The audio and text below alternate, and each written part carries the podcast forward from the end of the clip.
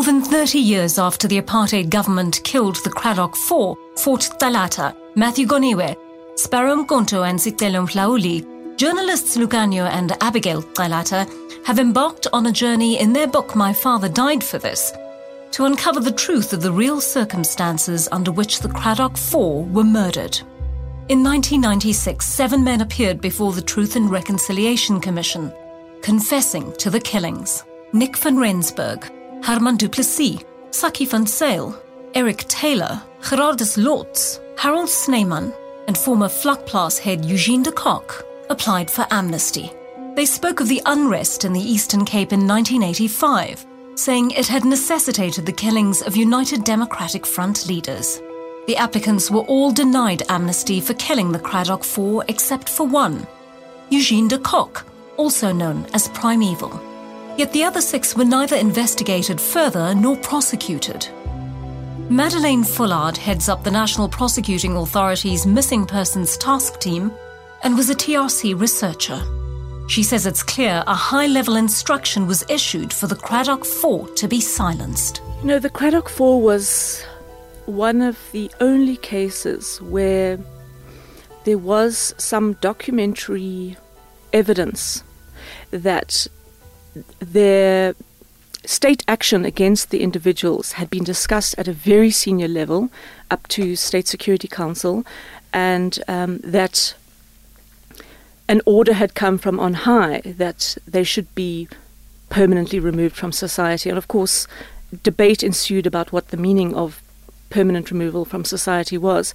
But I can't actually think of another case that came before the TRC where there was documentary evidence that political structures uh, in government, not just the operational individuals at sort of low level within the police, uh, had discussed the matter and had, in a sense, authorized uh, very serious action against the individuals. The operatives carried out that order in the most gruesome way possible on the night of the 27th of June 1985. Abigail Calata says their methods were far more brutal than the men let on. The real truth was evident from the the report, the pathologist report, I think, and um, forensic pathologists. And Lukhanyo's dad was stabbed multiple times, excessively so. Um, there was um, there was evidence of torture um, his tongue, for instance, was elongated, you know, indicating that it had been pulled out of his mouth for whatever reason. Mm. Um, one of the other men's hands was cut off. Um, I think it was Sparrow Mkonto's yes. hand. Um, one of them was shot, but most of them, three of them, oh, the finger was cut off. Lukhanyo indicates to me. Um, so, uh, yeah, M- Matthew was stabbed. Fort was stabbed. Um, Sicelo was stabbed. Um, Several Sparrow times, was, it seems. Yeah, more yeah. than seven times, I believe. Several, a number of um, times, yeah. A number of times. Yeah. And, um, I mean, Sparrow was stabbed and shot. Um, and then Matthew and Fort's bodies were further um, defaced, desecrated. Um, they were set alight. The top parts of their bodies were set alight in order to make identification difficult or impossible. Although previous such operations had been covert, the apartheid police openly displayed the bodies of the Cradock Four and tried to disguise the murders as the result of black on black violence. Fullard believes the activists struggled to the bitter end. But the Cradock Four, it's evident that they fought. They fought. I think one was actually shot, uh, if I if I remember correctly. Uh, one of the Cradock Four actually fought back and was shot, which was a problem because then that disrupted the narrative of the stabbing and the burning um, sort of mode. If, if shooting now enters, it's it's now sort of taking it into a, a different realm. So I think that uh, you know, it was very, very direct, very hands-on, very physical, um, And um, yeah, I think the, the message to be conveyed was that that if you get involved in politics, this is what will happen to you. Fullard's assertions are echoed by former apartheid policeman Paul Erasmus, who exposed the genesis of political killings before the TRC. No attempt was ever made to stop this type of stuff. It, it was encouraged. I was in the security branch, I think, three weeks when I participated in the first illegal action. It's, it's important to note that, that all of these actions, and without exception, every one of these projects was approved at cabinet level. And it never will help to say that this was the work of a couple of renegade or radical elements within the structures. I mean, it was the whole system. And the Nationalist Party were at the head of it. Filmmaker David Forbes, parts of whose documentary on the Cradock Four we've featured, has made it his life's work to retrace the activists' last movements and disseminate the truth of what happened that June night. But he concedes no one's entirely sure of the definitive version. What I think happened was they were arrested at that roadblock because there are two sworn affidavits by a farmer's wife and one of her workers who testify in that affidavit that there was a roadblock that night outside Blue Water Bay with the railway police, uh, the army, uh, the security police, you know, all the, the security forces. I believe what happened is they were stopped there. They were then taken to a nearby military base they actually didn't know who uh, Sicelo Mhlauli was. Mm-hmm. So he was taken out and he was um, shot, I think. Sparrow was a, a, sort of minor activist, not minor in the sense that I'm denigrating him, but he, he wasn't on the hit list that the security forces had. Matthew and Fort were right. on that list. Mm. So Sparrow was just a, you know, he was a an awkward witness to all of this. So he was taken to another spot and he was murdered. Forbes recalls the intensity of the search that ensued to find the missing men. People from the families went down to search for the for them, and they found the burnt out car at one spot and they found Sparrow and Sicelo at different spots, about two kilometers apart. So then, uh, what happened? They, the families in that searched that whole area, didn't find anything else.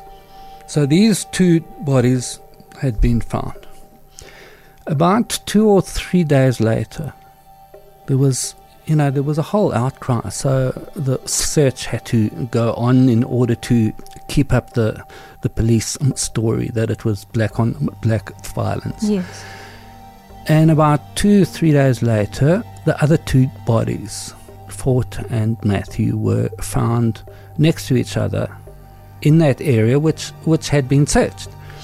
So I think what happened, they were interrogated at that army base and when whatever information had been extracted, or if they had refused, they were beaten to a pulp or whatever. They were then taken, burnt, and their um, bodies were then um, dumped. Now, I heard from one of the family members that they had been found with with their underpants on. So they had been their bodies had been burnt and then the underpants had been put on, which means that they weren't burnt at that location.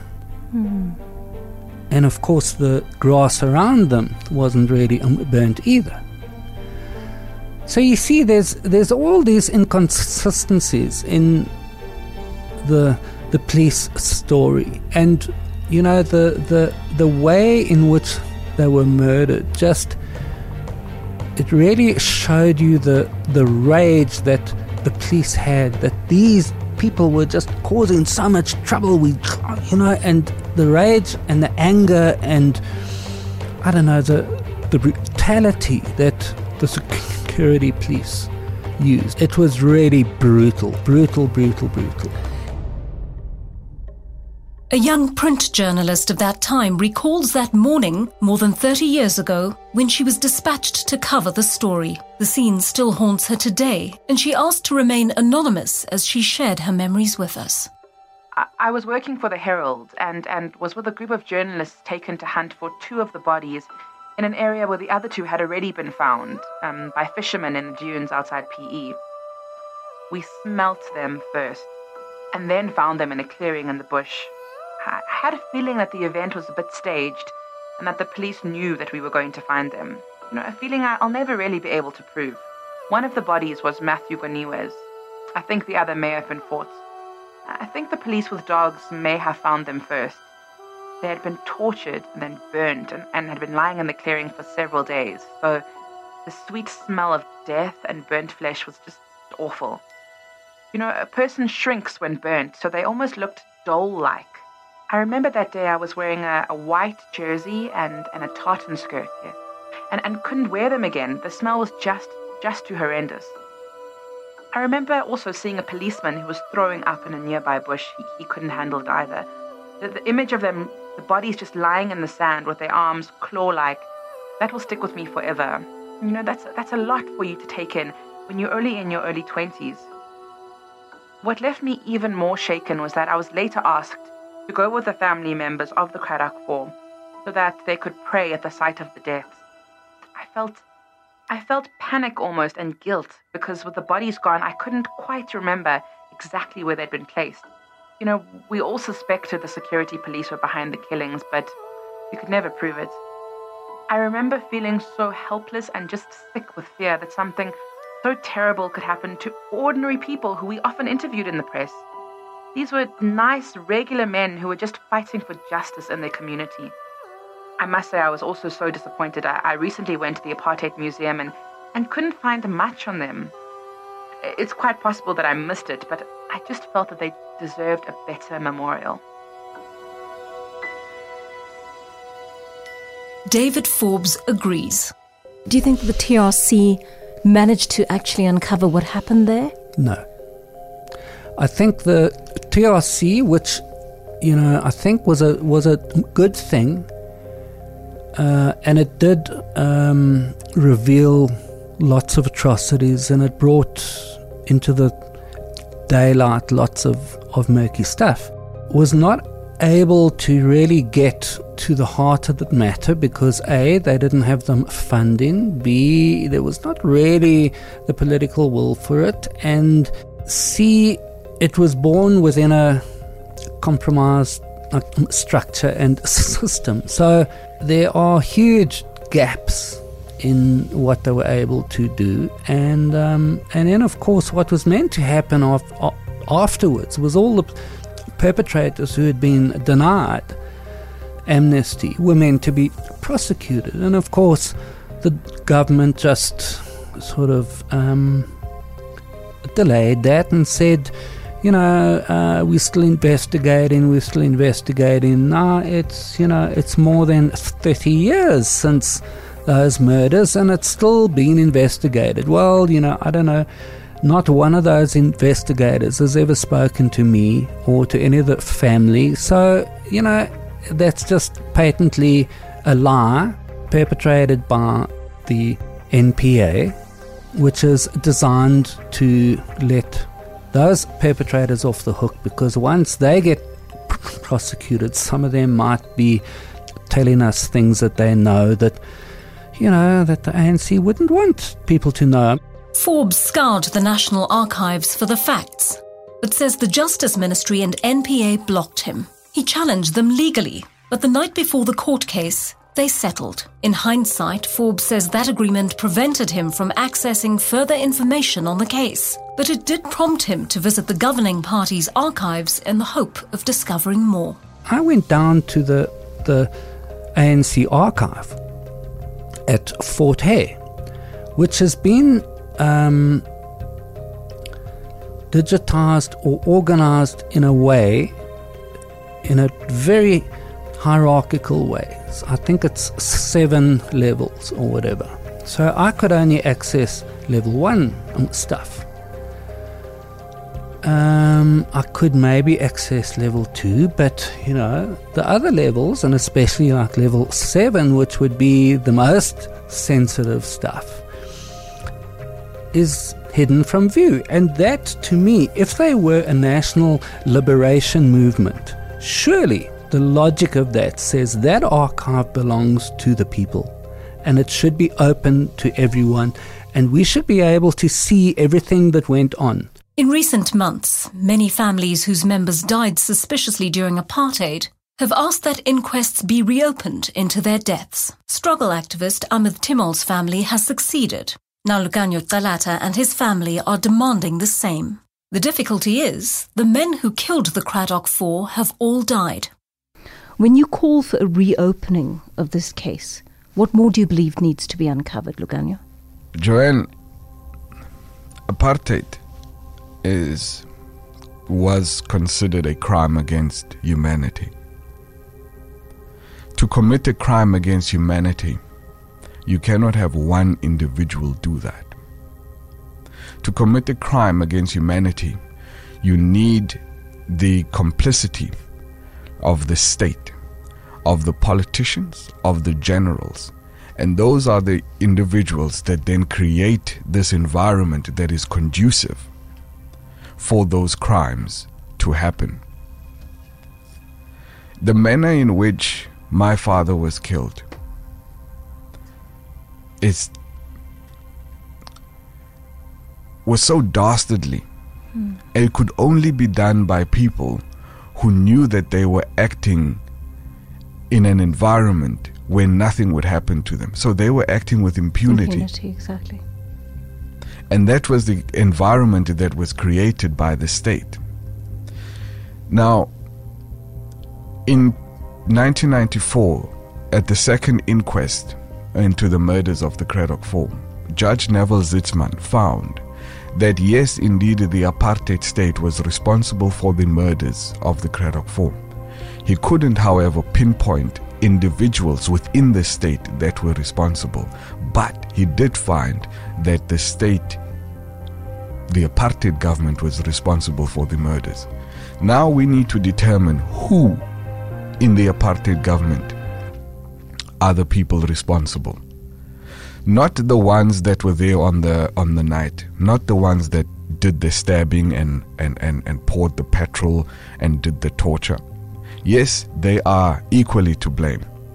But the ones that must carry the torch are the ones that created the environment, the ones that issued the instructions.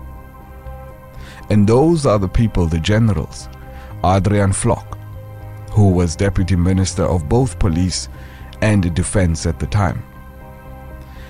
F.W. de Klerk was Minister of Education.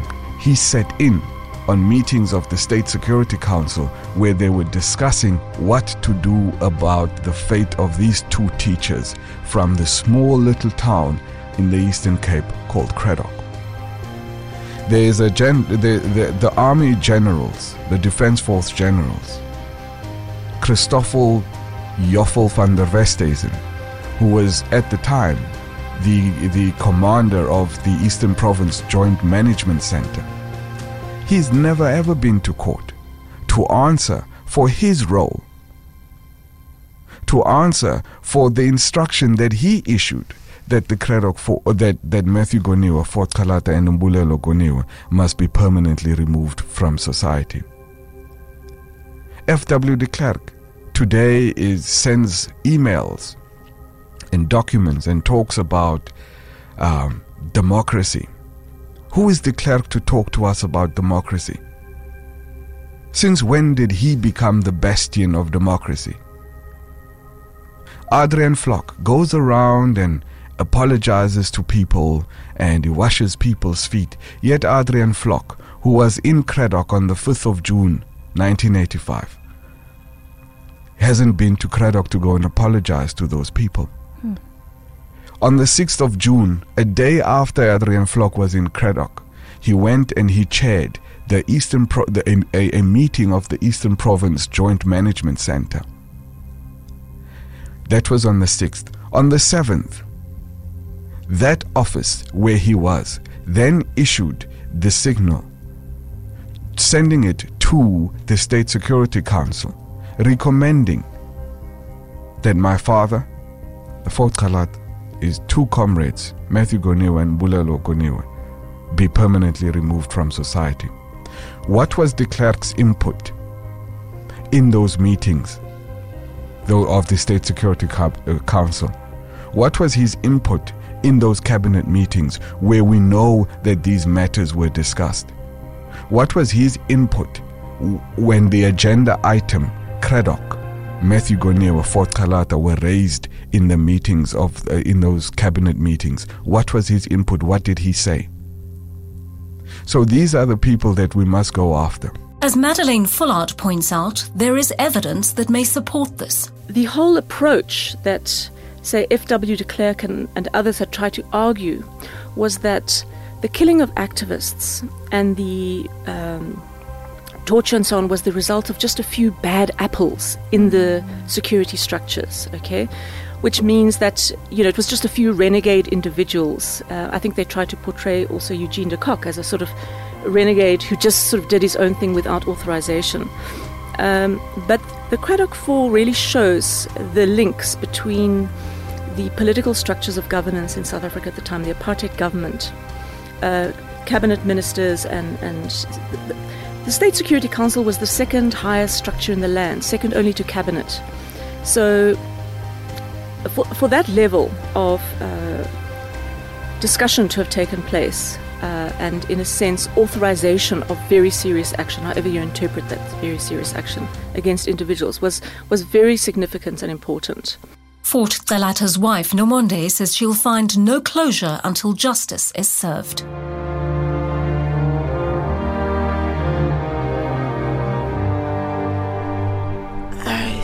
Still feel terribly angry with the people who have murdered my husband because the Truth Commission was there. Nothing happened. The amnesty hearings was there. Nothing happened. Till today, nothing happened.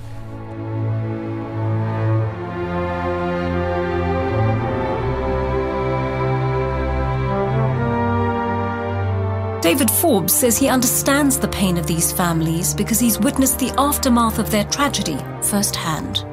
You know, I just can't imagine having to relive that stuff over and over and over every year. And yeah, perhaps with the years it recedes slightly, but the South African government, the ANC government, never gave them a single day's counseling. All that they got was a monetary compensation, I think, from the TRC as victims, which um, they used to buy houses or educate the children. But even that was a was a tiny amount. It was about three hundred thousand rand or whatever. It's nothing. And um, you know, it just makes me so angry that that you know this this liberation movement turned government, which claims to care for people and it claims to be humanist and abolish the death penalty and all these good things and a new c- constitution that respects people and all, has not done anything to actually help them. So, you know, uh, that's that's scandalous. Absolutely scandalous. Abigail Calata says the family wants to ensure the hurt ends here. We are on their journey now we um, we will not be swayed in any way. We we are determined because now we're not only doing it for ourselves. There's the next generation. We are adamant that our son Kwezi and his cousins be relieved from this burden that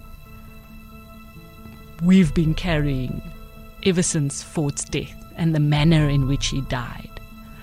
So we're doing it for ourselves, pursuing justice. We're doing it for our children. And I do believe that South Africa would also be a much better place if those people who did such horrible things, devised such horrible ends for their fellow South Africans, were called to answer.